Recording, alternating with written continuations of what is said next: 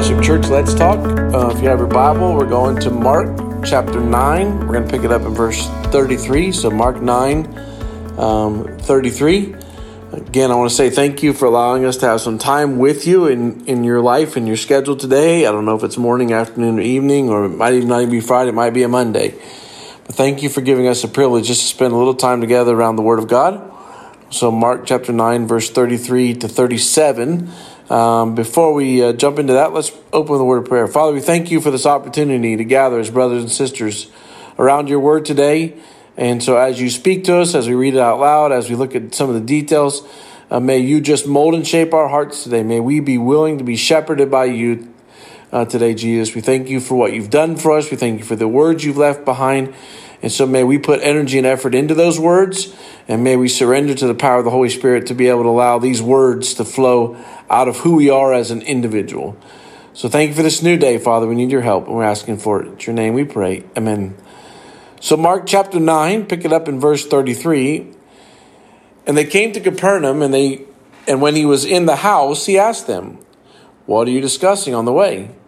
But they kept silent, for on the way they had argued with one another about who was the greatest. And he sat down and called the twelve, and he said to them, If anyone would be first, he must be last of all and servant of all. He took a child and put him in the midst of them, and taking him in his arms, he said to them, Whoever receives one such child in my name receives me. But whoever receives me receives not me, but him who sent me. So as you look at that passage of scripture, you get um, pick it up in verse 33. So they've been on a journey, and you can find um, that journey also Mark or Matthew chapter 18 and Luke chapter 9. And there's a discussion that breaks out amongst the disciples, and that discussion is who's going to be the greatest, or who's going to sit on the right hand, or who's going to sit on the left hand. So I was thinking about the disciples and the ministry that they had with Jesus and the time that they had with Jesus and there wasn't really a time where Jesus said, Well, let me just kind of talk to you about leadership and let me talk to you about influence. Let me talk about, to you about uh, positions or titles or uh, importance. But there was something going on in that society or in that culture that recognition and success and position and uh, a title and an office all were, were things that represented power or all the things that represented prestige, all the things that represented that that person was worth something. And so that is infiltrated into the disciples. Now, I'm not sure, you know, how much discussion did it go on for an hour or two hours or three hours?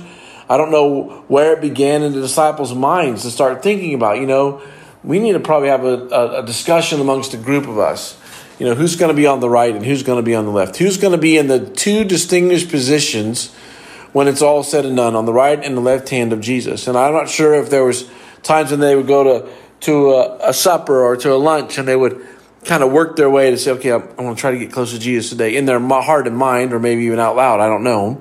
But I want to sit in those positions. I want recognition. And so, Jesus, knowing that all this is going on, he doesn't just um, pause and make an accusation. Uh, he just doesn't say, you know what, I am tired of y'all living for yourselves, living for recognition. It's just, you guys are just a mess. He doesn't do any of those things. He asks a question What were you discussing on the way? But they kept silent, for on the way they argued with one another about who was the greatest. And he sat down and he called the twelve, and he said to them, If anyone would be first, he must be last of all and servant of all.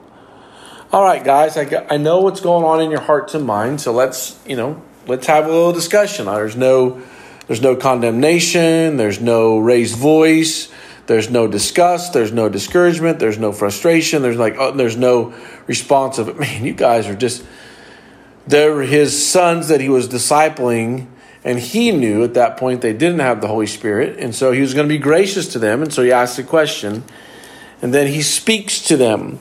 If you want to be first in this kingdom, you must be last of all and servant of all. So if you want to be part of my distinguished family, it's not about where you go or who you are or what you do. It's about thinking of yourself less and then in that attitude, being willing to serve in situations. And I like the word servant there. Um, an opportunity for us to set aside our opinions, our preferences, the things that, that we think are important, say, you know what, I want to get involved in somebody else's life, and this is how I'm going to go about it. I'm going to go and be a servant of all. And as you look at the, the, the continuing on conversation with Jesus, what does he do? So he asks a question, he makes a statement, he says, Okay, now I'm to make an illustration of this statement. I want to bring a child. And it's fun to watch children and their faith and their trust and their just willingness to be around. They have no uh, agenda being, you know, first or second until they get, you know, until seven or eight, middle school, high school. Then they want the recognition. Then they want the power per se. He takes this child and says, You know what, guys? It's like this. And he put him in the midst and taking him in his arms, he said, Whoever receives such a child in my name receives me. So the least of these, the not important, the not significant, the ones that need help, it's the children. And not only does it receive me, but you also receive the one who sent me. You received my Father too. So I'm not sure what's on your agenda today. I know you got things that you're going to do, places you're going to go, and that's great. But Jesus would say to us today, it's not about being served, it's about being about serving. It's not about recognition, it's about laying ourselves down for those who are around us. So I'll be praying for you today as you enter into your, your area of influence, your area of opportunity, wherever you're going to walk today. May Jesus be exemplified in your life, not about being the greatest, but being the servant of all. So, Jesus, we will need your help today. We have received your words, we've talked about your words, and now, in order for this to take place, you are going to have to live powerfully in our lives. And so we're asking you for help to be a servant of all today, to think less about ourselves and more about the people that are around us. In your name, Jesus, I pray. Amen. God bless you. You have a great day, and thanks again for joining us at Bible Fellowship Church. Let's talk.